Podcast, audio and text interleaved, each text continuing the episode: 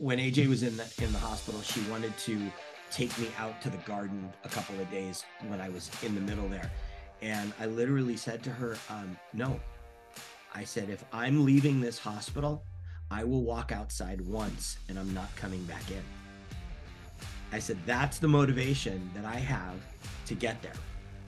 And it was that mindset that took place. I fought tooth and nail, like every single day in therapy and everything else, to get to that point. So when I was being wheeled out, I didn't want to be wheeled out of the hospital. I was getting wheeled downstairs, and I was supposed to walk out with a walker.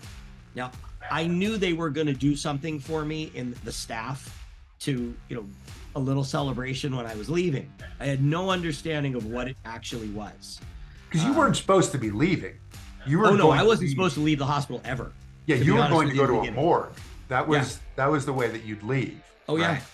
Yeah. I was gonna go out in a body bag. Right. I mean, that was less than a 1% chance of survival. I was going out in a body bag. Right. So when they actually found that I was going to be able to start getting better,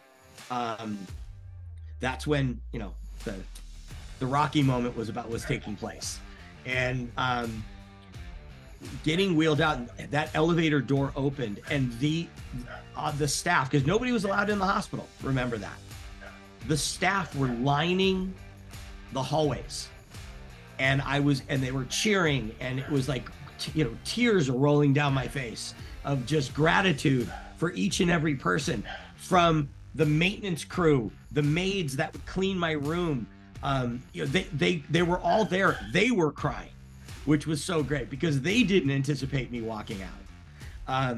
And wheeling into the atrium, where there were hundreds of people in the atrium standing up, cheering. I looked up to the second floor and they were looking over on the second floor and everybody was around.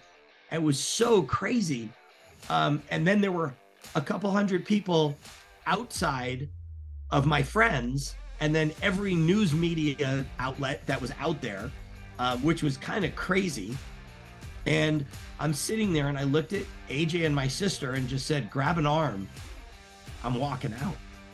I fist bumped every one of my doctors that were in that circle, and I acknowledged every single one of them before I got out of that chair. Hi, I'm Chris Waddell. Welcome to Living It, the podcast where we join experts in the experience of being human. Be bold. Say yes to adventure. Say yes to living it. Hello and welcome to Chris Waddell Living It, where I talk with experts in the experience of being human.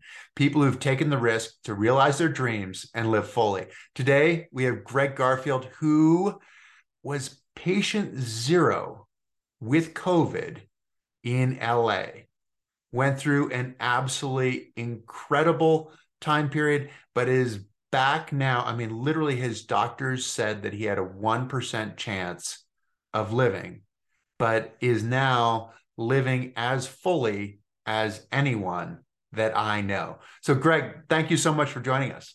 Oh, it's a pleasure, an absolute pleasure and an honor.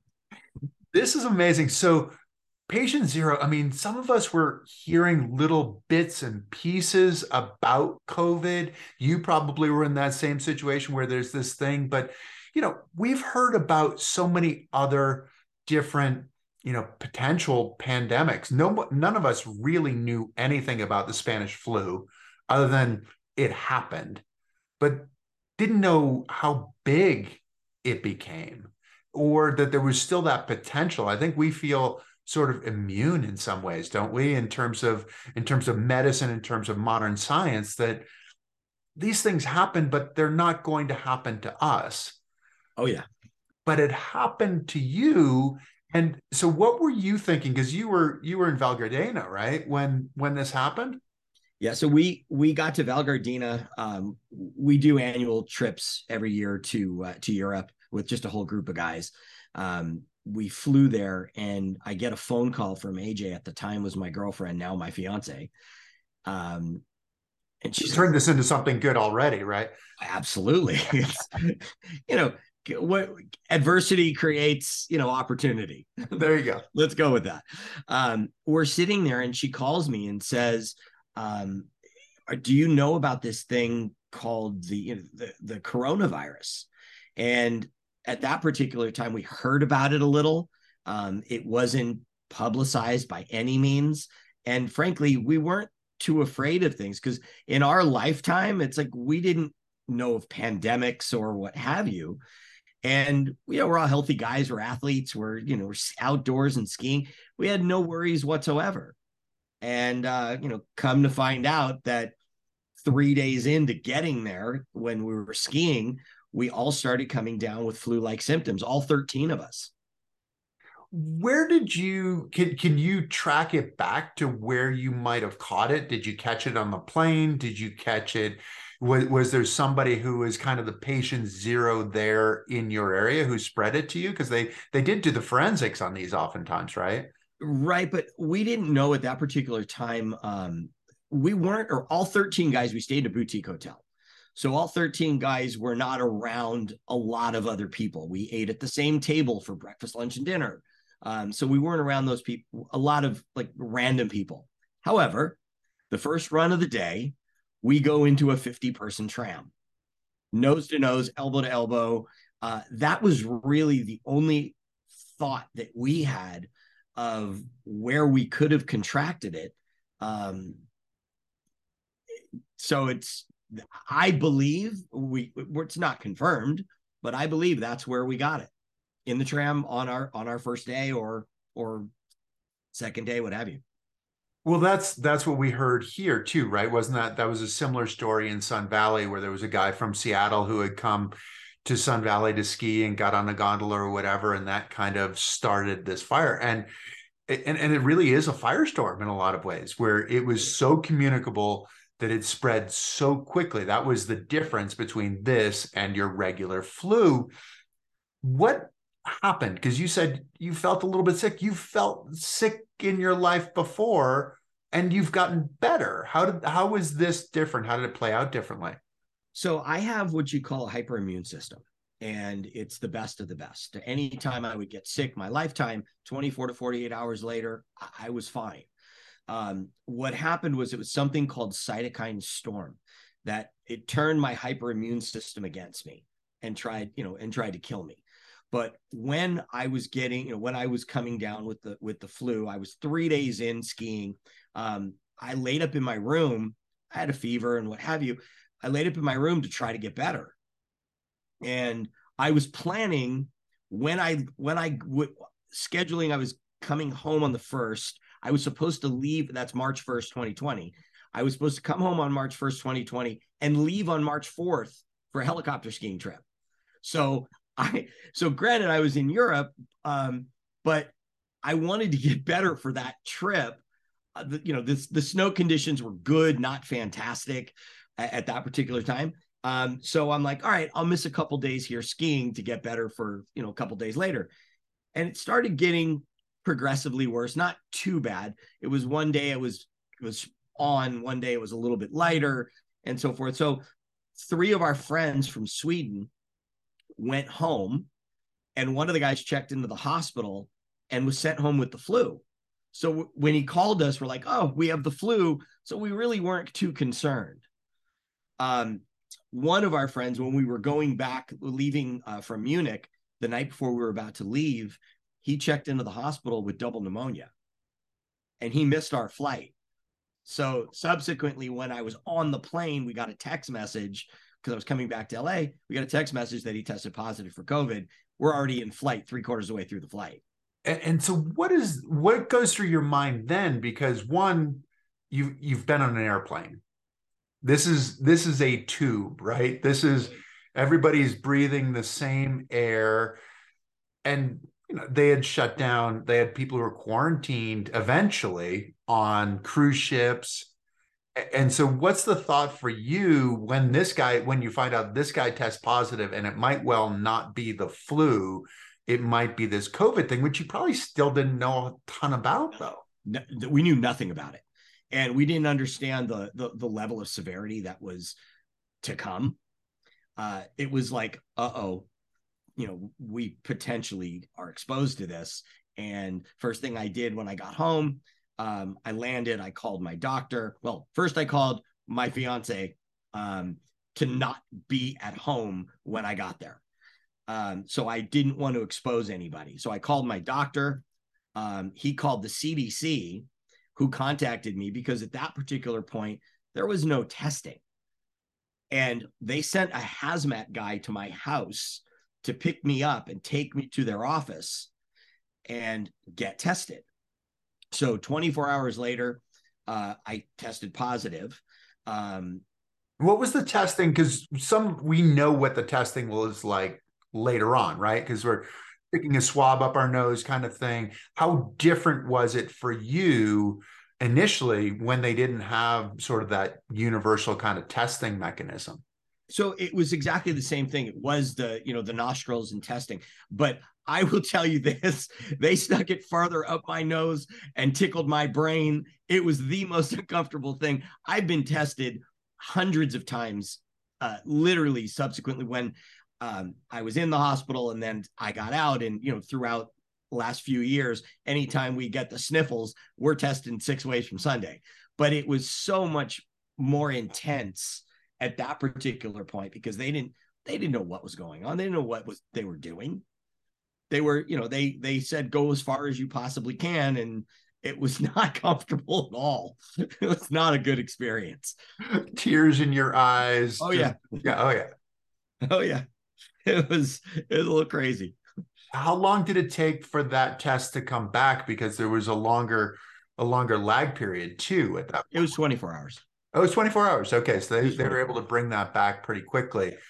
So then you knew, but the symptoms hadn't really manifested yet, had they? Well, yeah. It did manifest, but it wasn't super severe. Well, as what I thought. So I had a phone call from one of my buddies, and he was asking me, where did you get tested and who came? And I had so much brain fog, and I was like, I don't know. And every question was, I don't know. And I'm not a person that doesn't know specifics, truly. And he is looking at me going, you're messed up, dude. It's like, you need to go to the hospital. And I'm like, I'm okay. I'm not the biggest fan of hospitals. You don't get better in a hospital was my mentality. And got a mutual friend on the phone that was a retired surgeon. And he was asking questions, and I was like, okay, I'm doing good. And my buddy on the phone was like, no, you're fucked up.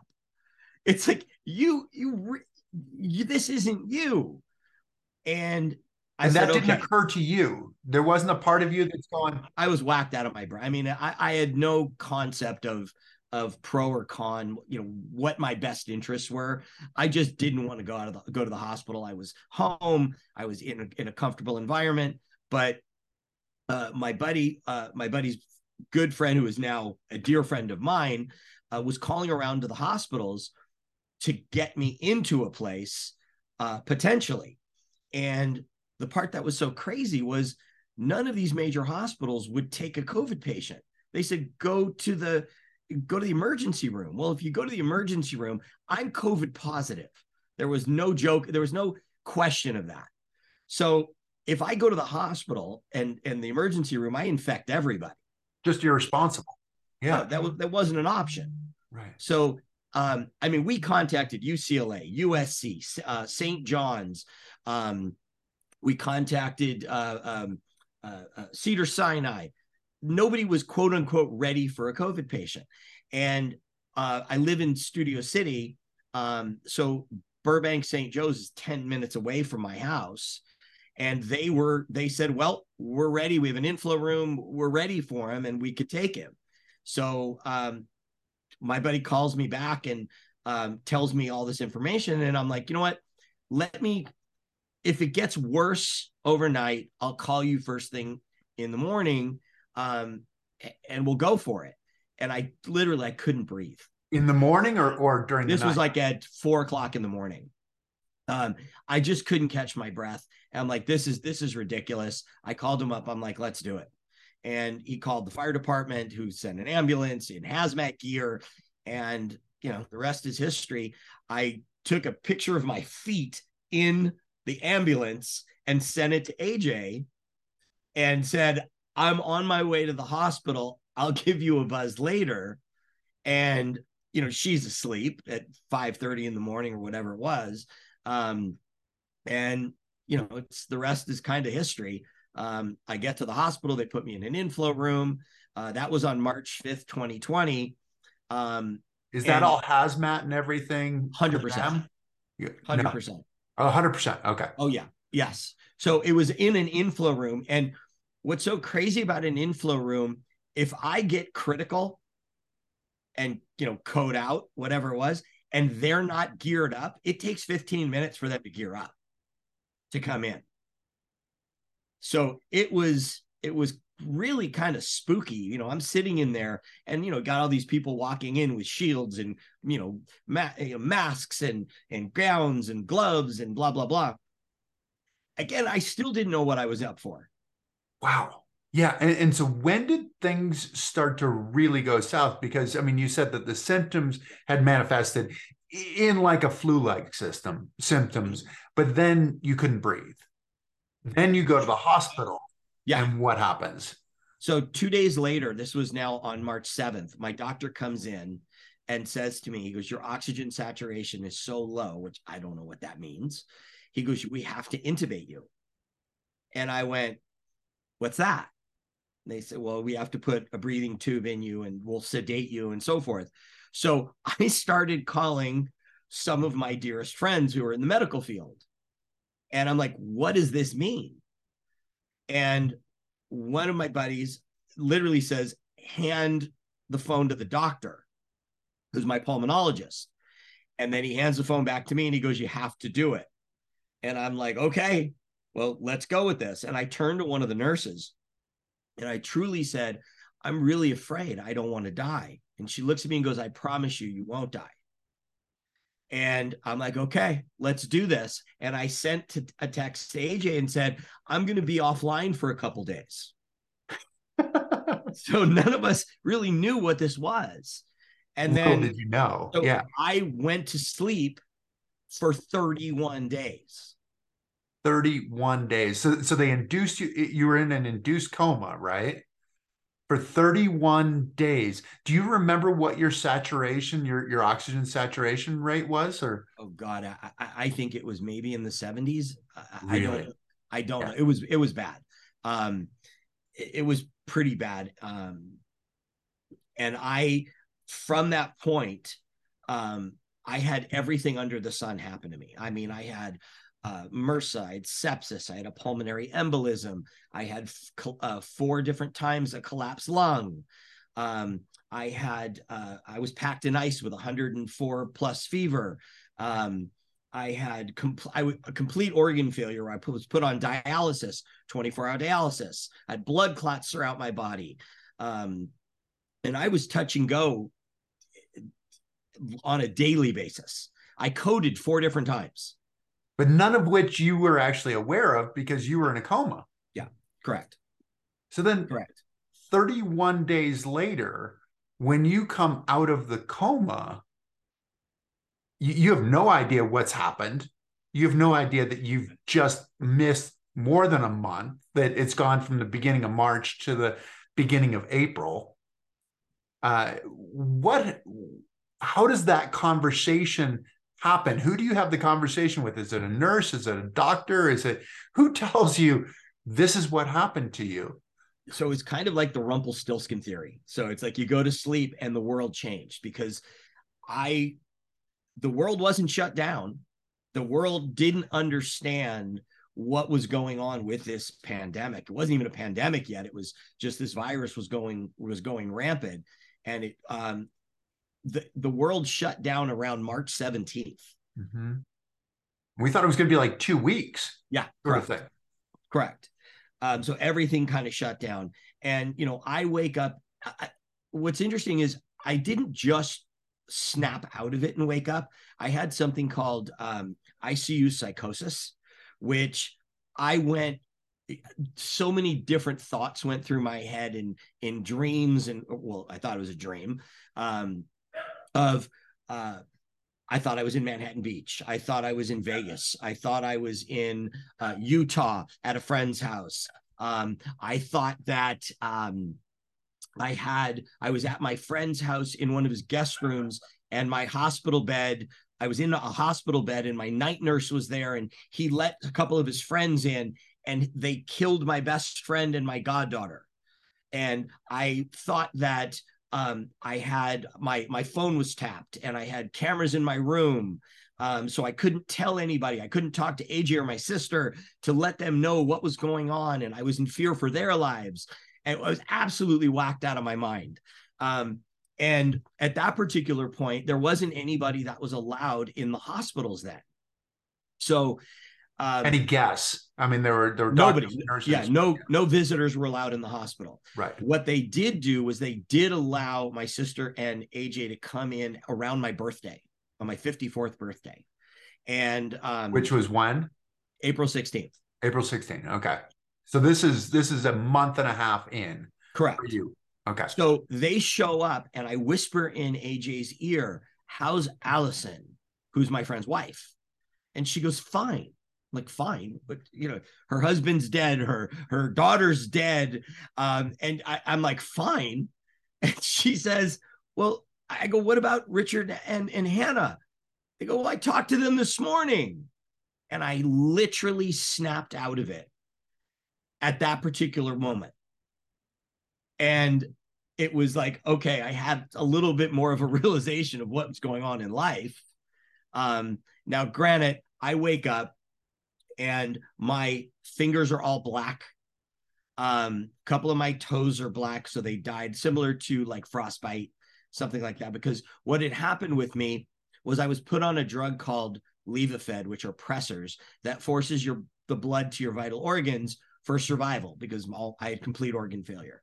And it compromises your extremities. Well, they were more worried about saving my life than saving my fingers, which they made a good choice.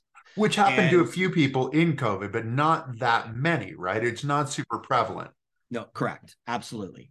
So I had no understanding of what literally was going on. And I figured that, you know, it's, you know, blood flow was a challenge, and maybe we can save my fingers and what have you.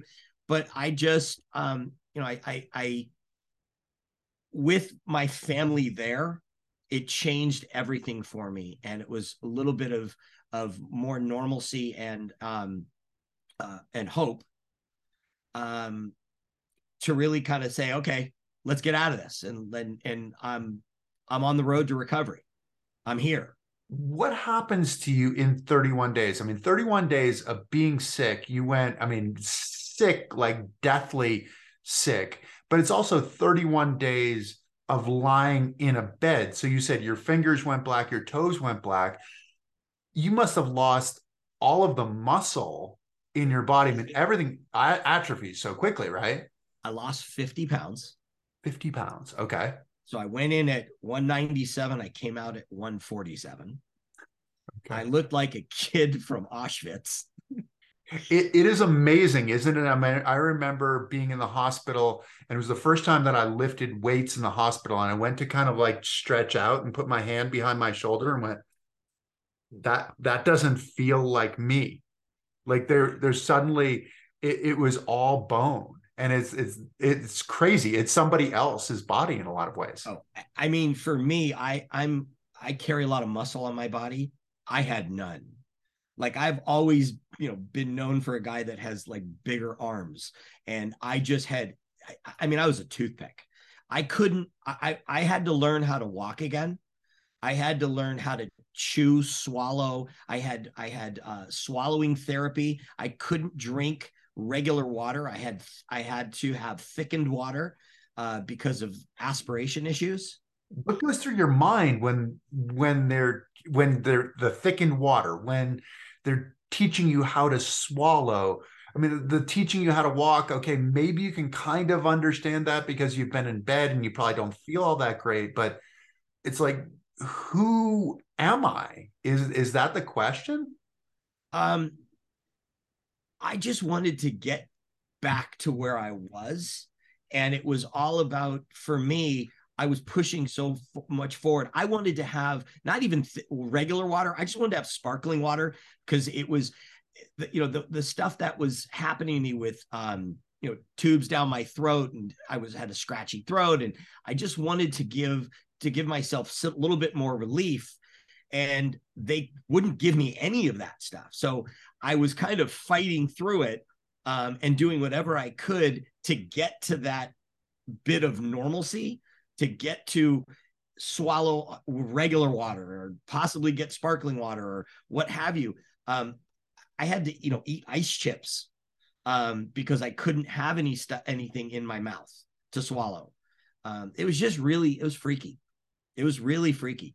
And this is kind of an interesting thing when you get to such a critical place in your health, is that, and it sounds like this was something that was similar for me, that it sounds like similar to you after my accident, after my skiing accident, was that you sort of accept the difficulties along the way that maybe in your previous life, you might've rebelled against these things. Like, okay, we're going to teach you how to swallow. And you're like, I know how to swallow, but I need to get better. And if you tell me that I need to learn how to swallow, I will learn how to swallow. Is that the way that your mind worked? And had it ever worked like that before? I was never exposed to that option before, or that challenge before. So I didn't know what I was capable of. Looking back, look, we never experienced this level of adversity. But at the same time, I've always been somebody that give me a challenge, I'll meet the challenge. And I didn't really understand that I was even challenged. It was like what I needed to do. I just needed to get back to where I was in a normal format. So I just wanted to do whatever it took to get there. And I'm pretty impatient in that regard. It's like working out. It's like you always, or being an athlete, you always wanted to get to your goal of winning, but winning was normal for me. Yeah. You had to get to a baseline. Yeah. So it's like I have a goal, we meet our goals. It's not a question. So that's how my mind always worked. Now, granted, you have setbacks, you have frustration, all that stuff. When I had to learn how to walk, when my therapist would come in, 3 steps was like running a marathon for me, literally 3 steps. And I would, you know, I'd have to get back in bed, and I had a trach, I had all the tubes coming out of my body. I had a chest tube that was in me because of the collapsed lung, but I would be able to get up and walk 3 steps. It was, not only was it hard physically, it was hard internally. You know, the muscles were one thing, but breathing was a whole different concept. And the breathing part, you said you lost your fingers, but your lungs have come back to normal, come back to what they were before, right? 100%. Internally, 100%. I mean, from complete organ failure to everything else, I was 2 days shy of going on what they call ECMO. I was maxed out on the ventilator. ECMO is an iron lung. So it ends up taking all the blood out of your body, and you start oxygenating yourself outside of your body, and then they put it back in. It's a very difficult task to survive from that process. There's a 70% mortality rate day one if you go on a ventilator.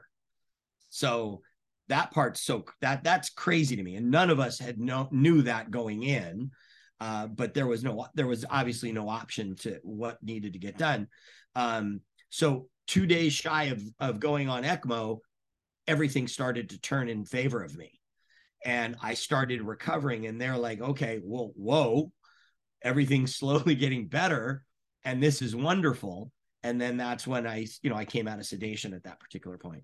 For me, one of the biggest frustrations, one of the biggest, like the physical stuff, it's kind of like I could handle the physical stuff. Even if I was starting over, I mean, like you're talking about the 3 steps and you go, like for me, it was literally doing a transfer. It was getting out of my wheelchair, like onto one of the PT mats that you think that's not a big deal. That shouldn't be a big deal, but I couldn't do it. But I could understand that. My worst moment in the hospital was I had a urinary tract infection and my temperature spiked. You know, temperature spiked to 103, 104, whatever you're talking about, same kind of thing. And they packed me in ice. And that was the thing that I couldn't control. For you, were there those things that you couldn't control? Like progress in a lot of ways seems linear sometimes, right? Where you put in the work and you get better.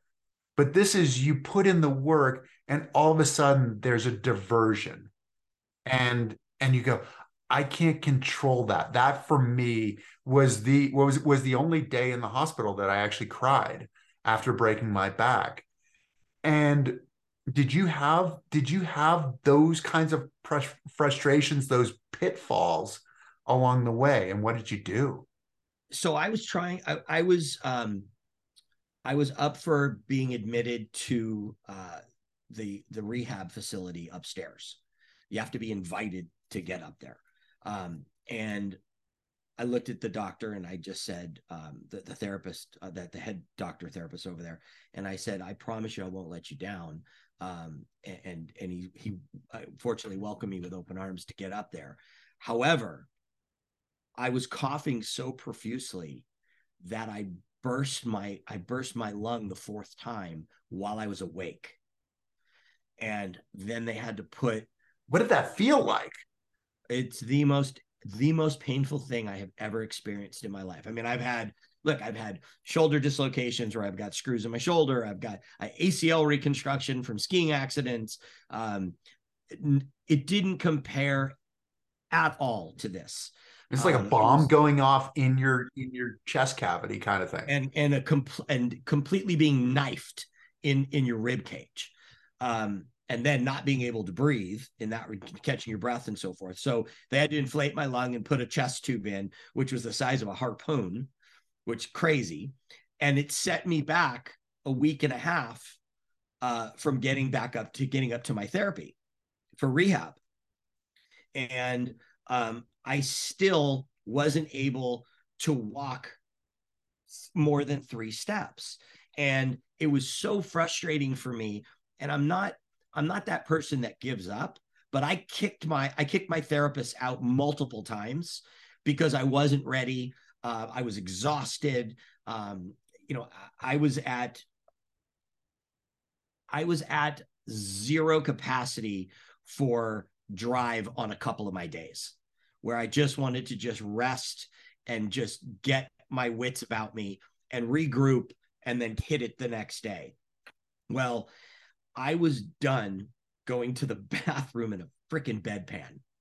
So I did not want to take, excuse my French, a shit in a bedpan one more time. And I looked at AJ, and she was allowed in the hospital at that point because they made... Is this May by now? No, this was just after my birthday, because they saw when she was there, they saw how my mind changed, and my mindset went to progress versus regress when I had my loved one there. That they did everything they could to get me out of that hospital, and you know your mind's an incredible asset when it's on point for recovery. So she was allowed a visitor pass to come into the hospital, and she was sitting across from me, and I looked at her and I go, get my therapist back in here, my physical therapist. And she goes, why? I go, I want to walk to the bathroom. Well, she's like, you're struggling with 3 steps. That's 15 steps. I go, get them in here. I'm doing this. And I made it. Okay. So this is the incentive. This was the incentive. The carrot at the end of the gold pot at the end of the rainbow was the toilet. Okay. Doesn't get any more glamorous than that. Yeah, it ain't pretty, but it worked. It's amazing what that incentive. What do you tell yourself when you're at zero, when you're a guy who can muscle through things, you're strong. What do you tell yourself when you just can't? This goes to the concept of bad moments versus bad days. Through this process, I truly never had a bad day. I had some serious bad moments. And you allow yourself to be human. We're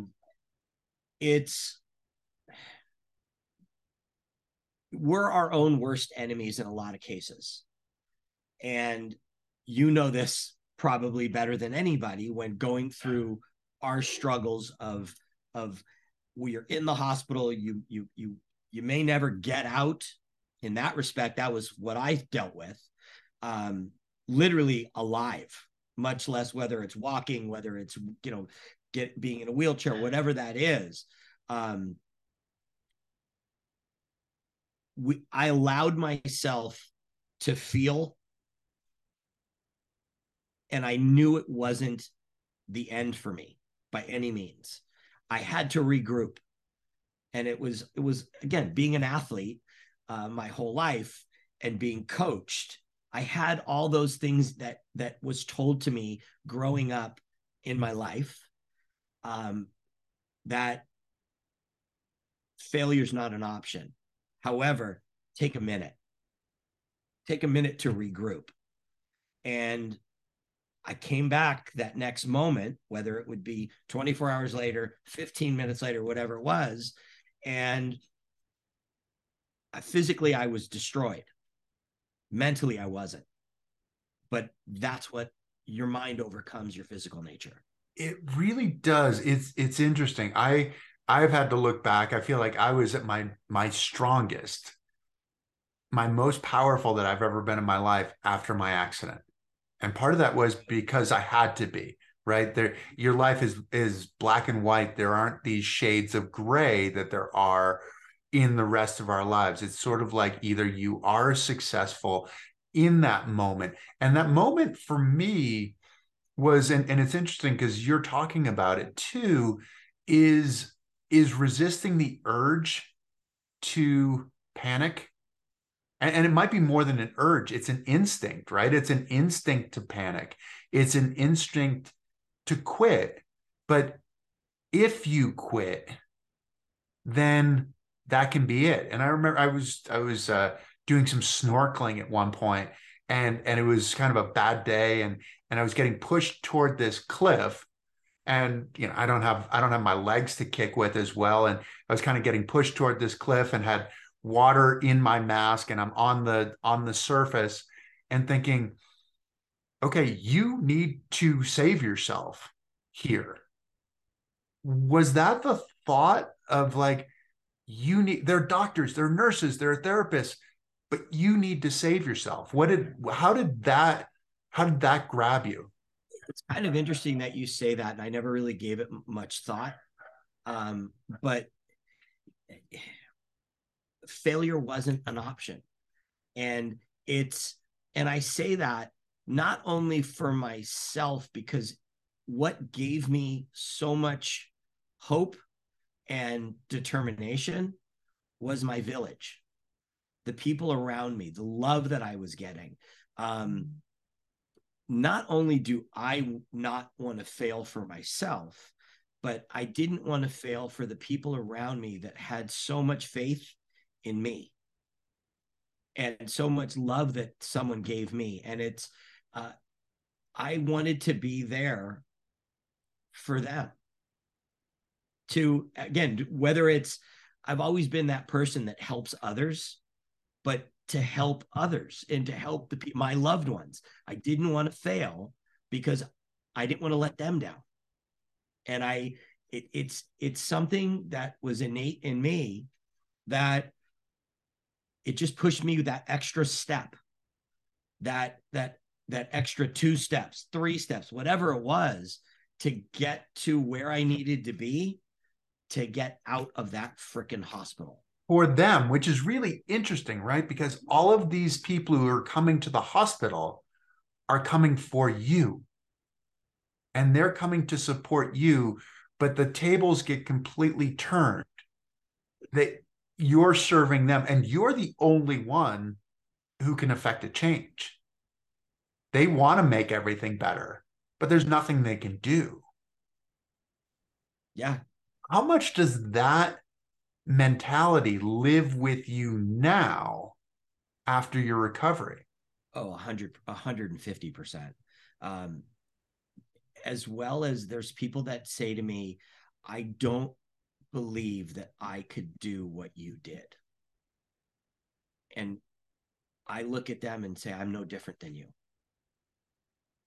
The opportunities that everybody has to bring adversity, overcoming adversity to the table is in everybody. It's a choice. But you know how strong you can be because you faced that. You were forced to deal with it. I was forced to be put in a situation. Hopefully nobody is forced to do what we did. Okay, truly. However, it's innate in each and every one of us. And that's kind of the message that I have always wanted to, from the time I got out of the hospital, actually when I was in the hospital, giving people information and doing interviews and stuff and such. We did an interview on the Today Show while I was in my hospital room. And it was sharing with everybody that the message was out in public that coronavirus only hurts the elderly, the obese, the medically challenged. Well, here's somebody that I've had no pre-existing conditions in my life. I'm the healthiest person out there, but yet it hit me worse than anybody that's not here. You know, I got it worse than anybody today that's still alive. Which that is just amazing.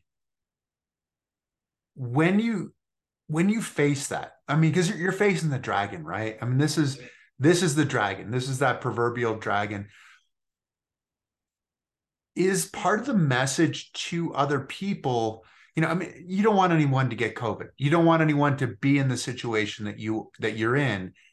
But as a human being, do we need to seek that kind of adversity? Not the same adversity, not on the verge of death, but to stretch ourselves, to challenge ourselves, to put ourselves in a position where we don't know if we can be successful in order to force ourselves to adapt. I mean, can life get too comfortable? You don't understand bliss until you've had adversity, in my opinion, because it's always, I always say in any relationship, it's not how well you get along. It's how well you don't. So how do you understand bliss if adversity never came into your world? It's like steak every night, filet mignon every night is just meat. Okay. So it's a concept of, and again, I hope nobody has to ever deal with this, but it's the happiest part of my life today that I've been in ever, because I'm happier now. Granted, I wish I had my fingers back and I wish that this never happened to me. Absolutely 100%.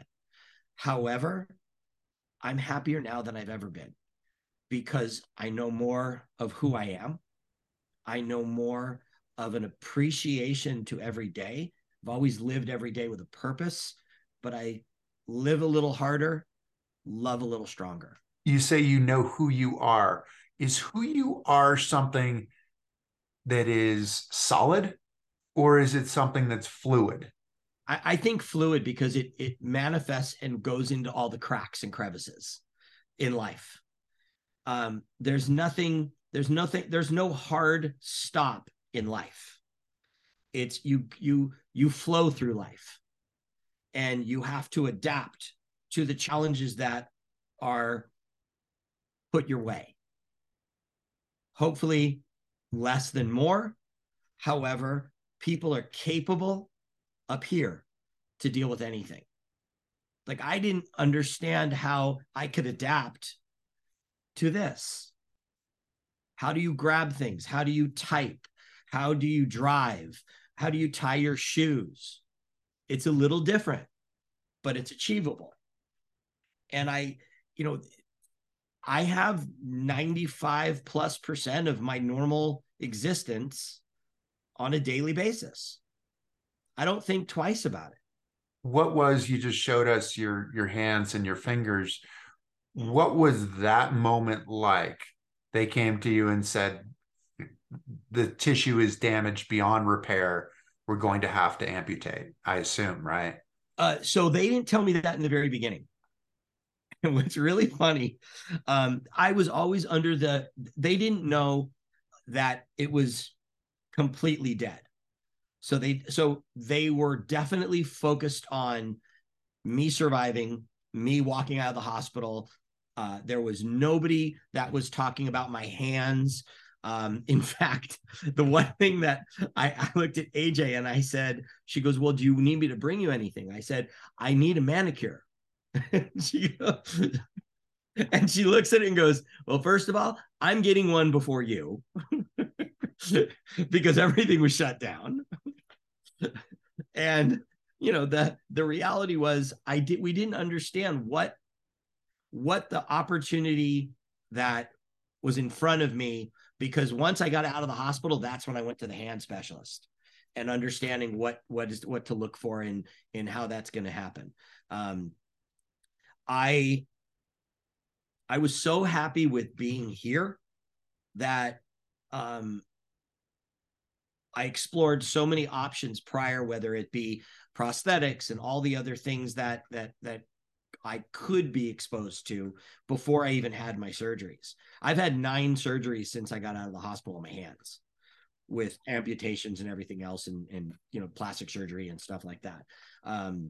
And the beautiful part about this, I've never had a day of pain. Which you're incredibly lucky in a lot of ways with that.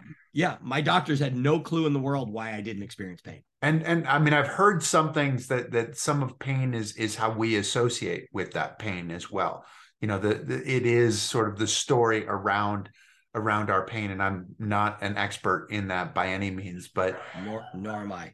There's a crazy spectrum of what pain is and what pain does to us. And so when they said, this is what we're going to have to do, we're going to have to get rid of your fingers, we're going to have to take them off so that you can continue to be healthy. Oh yeah. Were you just like, okay, yep, yeah, let's do it.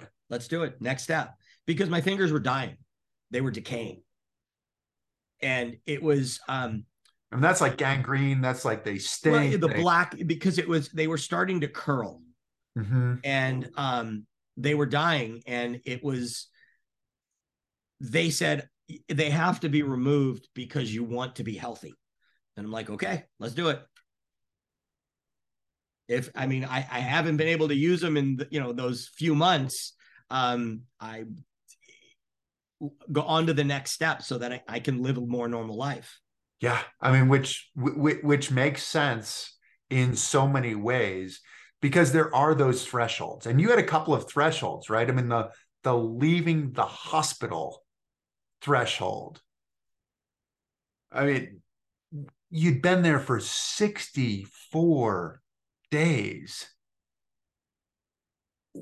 What was it like being surrounded by all of these people and knowing that you were going home?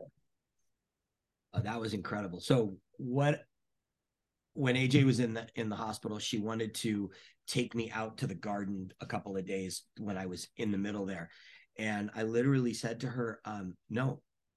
I said, if I'm leaving this hospital, I will walk outside once and I'm not coming back in. I said, that's the motivation that I have to get there. And it was that mindset that took place. I fought tooth and nail, like every single day in therapy and everything else to get to that point. So when I was being wheeled out, I didn't want to be wheeled out of the hospital. I was getting wheeled downstairs. I was supposed to walk out with a walker.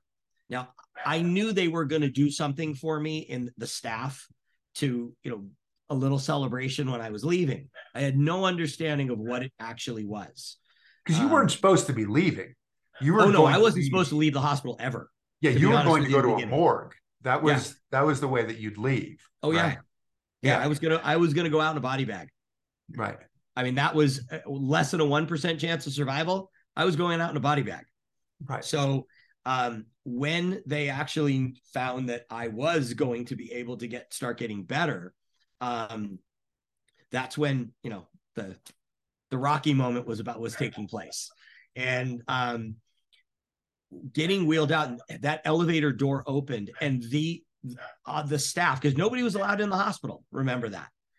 The staff were lining the hallways, and they were cheering, and it was like, tears are rolling down my face of just gratitude for each and every person, from the maintenance crew, the maids that would clean my room. They were all there. They were crying, which was so great because they didn't anticipate me walking out. And wheeling into the atrium, where there were hundreds of people in the atrium standing up, cheering. I looked up to the second floor, and they were looking over on the second floor, and everybody was around. It was so crazy. And then there were a couple hundred people outside of my friends, and then every news media outlet that was out there, which was kind of crazy.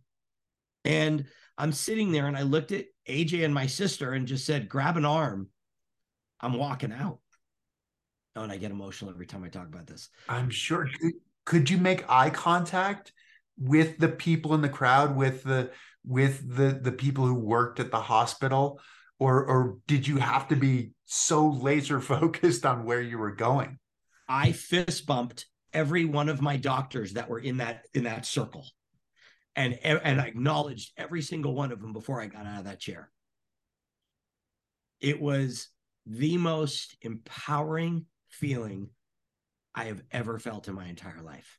And you still were just barely able to walk to the car with the support of your fiance and your sister. Oh, yeah. This story started with you skiing. Uh-huh. When did you return to skiing, and what was that like? So, three things. One, I wanted to survive. Two, I wanted to walk out of the hospital. I didn't want to be wheeled out. And three, I made a commitment to myself that I was going to be able to ski by the end of the year. So May 8th, I walked out of the hospital 2020. My doctors thought I was batshit crazy because they're like, which is what it takes sometimes, right? Correct. And they didn't tell me this until afterwards. And when I say after I got back on skis.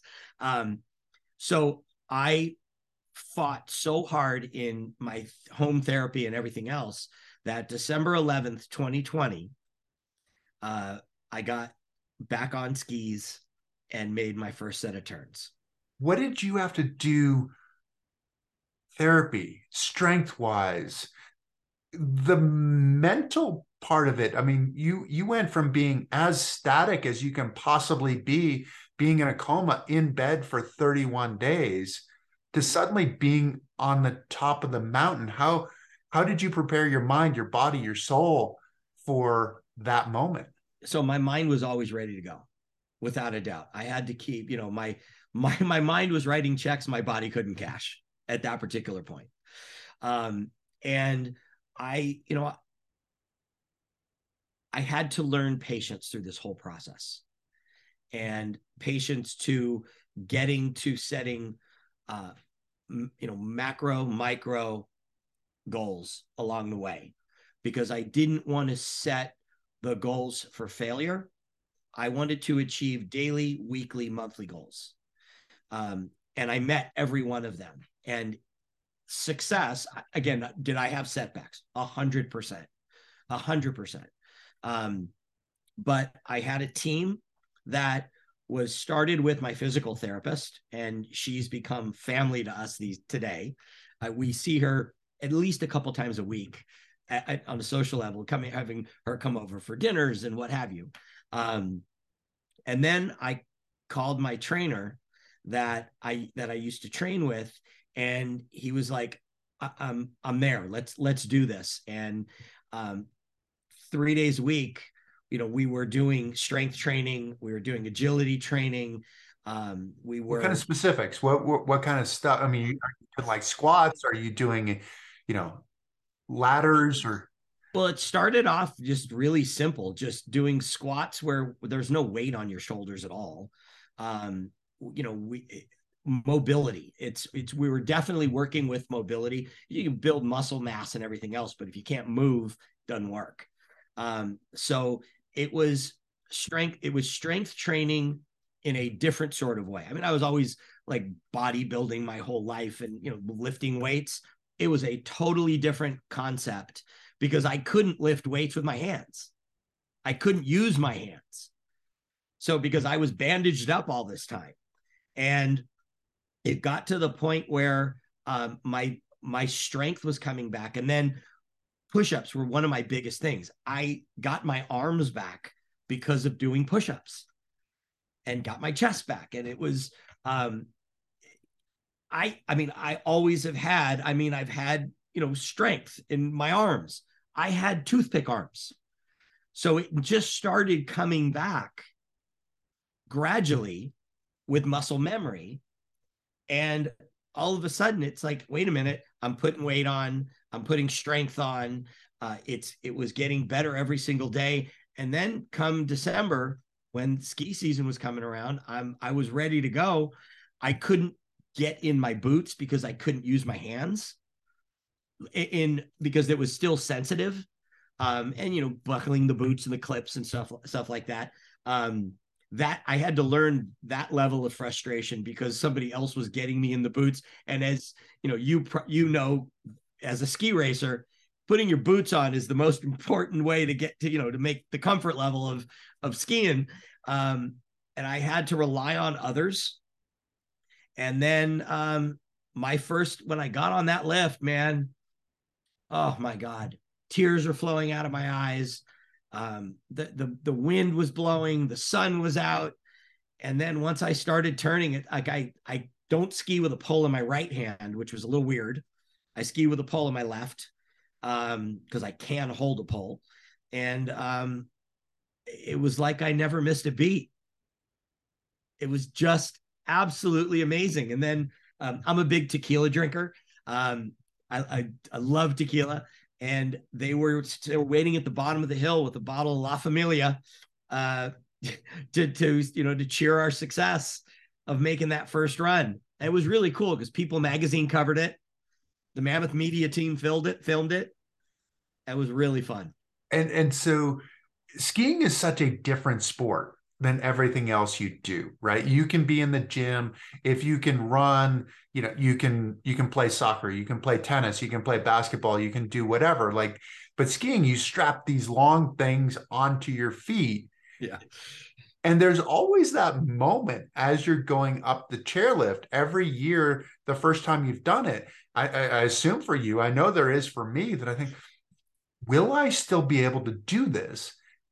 And you obviously had a much greater reason to ask that question of, will I still be able to do this? Did you have that question as you were going up the lift? And what was that surprise like when you realized you could? I got on my skis. I clicked into my skis and, I did the old steps, right, left. And it felt really comfortable. I didn't know how strong I really was physically to be able to make my turns. I was hoping, without a doubt, I was hoping. And you never know how you're going to do until your first 2-3 turns link together. And for me, it goes at any time I get on the hill in the first run of the day. It's like, How are you gonna be today? It's like, how are you gonna feel today? This was a little bit of, how am I going to actually do this? And how am I going to feel for the rest of my life in some ways, right? Yeah. And it's getting back to that level of normalcy with my biggest passion in my sports life is skiing. This is what makes me whole. And this is what my ultimate goal was on my journey. And this was, to me, the utmost success of what I've accomplished. Now, my ski life, it's always been aspiring to be better. I always ski with people much better than me. And it's, you're always humbled by those people that can do it that much better. And I love that. And it's like, Tiger Woods takes golf lessons all the time. It's like he deals with his pro. You can always perfect your craft. And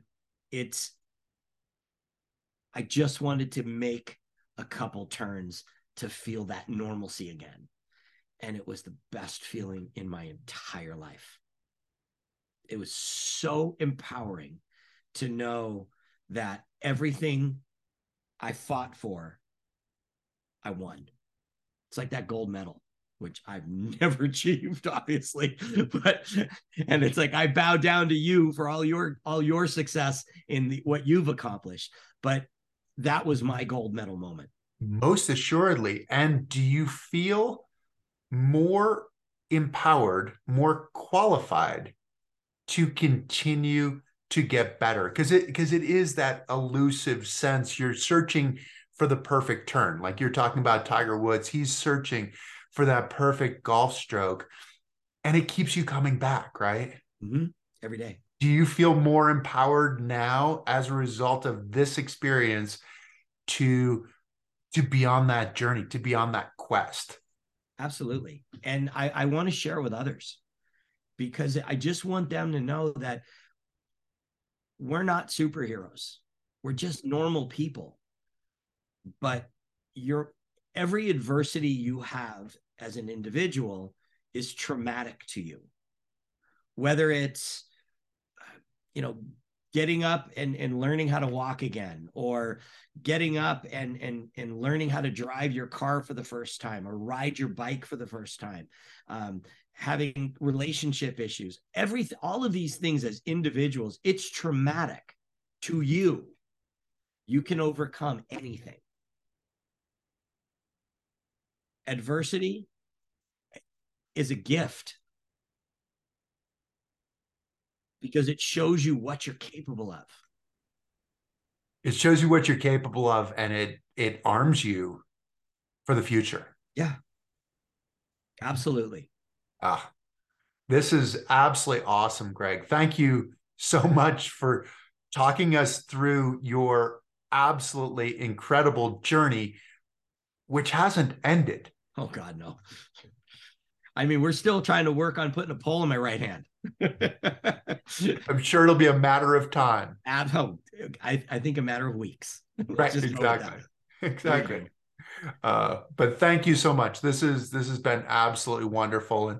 And we have to learn from each other. I mean, we have to learn from your experience. We hope that nobody else has to go through your experience, but we have to learn from your experience, because it really is where we as human beings succeed. We get to watch you and we go, we as human beings, we did that. And it's like, I wasn't there with you in the hospital, but we as human beings did that, because you've demonstrated to us the capabilities that we have, the potential. I admire you for all that you've been through and how you've survived and thrived and achieved goals that are inconceivable to me, which is amazing. I mean, Kilimanjaro, the fact that you did that, bow down. My friend, I am so excited for the opportunity to ski with you. Yes. I'm so honored at being invited here, being able to talk to you about this. So I thank you. You're welcome. It is entirely my pleasure. And we will, yes, in about a month, we'll get a chance to ski together. So I'm looking forward to it. Very much looking forward to it. Well, thank you so much. And thank you to all of you for tuning in. I hope that you've enjoyed it. I assume that you have. The greatest gift you can give us is to tell your friends. Tell your friends to tune in, like us, follow us, please subscribe, and that will ensure that you'll get to see the next episode, the next great story. Thank you very much. We'll see you next time. Thank you for joining us. Please subscribe to Chris Waddell Living It for more stories on the adaptive community, the Paralympics, artists, athletes, entrepreneurs, experts in the experience of being human. Also follow us on Spotify, Apple, Facebook, and Instagram. I look forward to seeing you next week.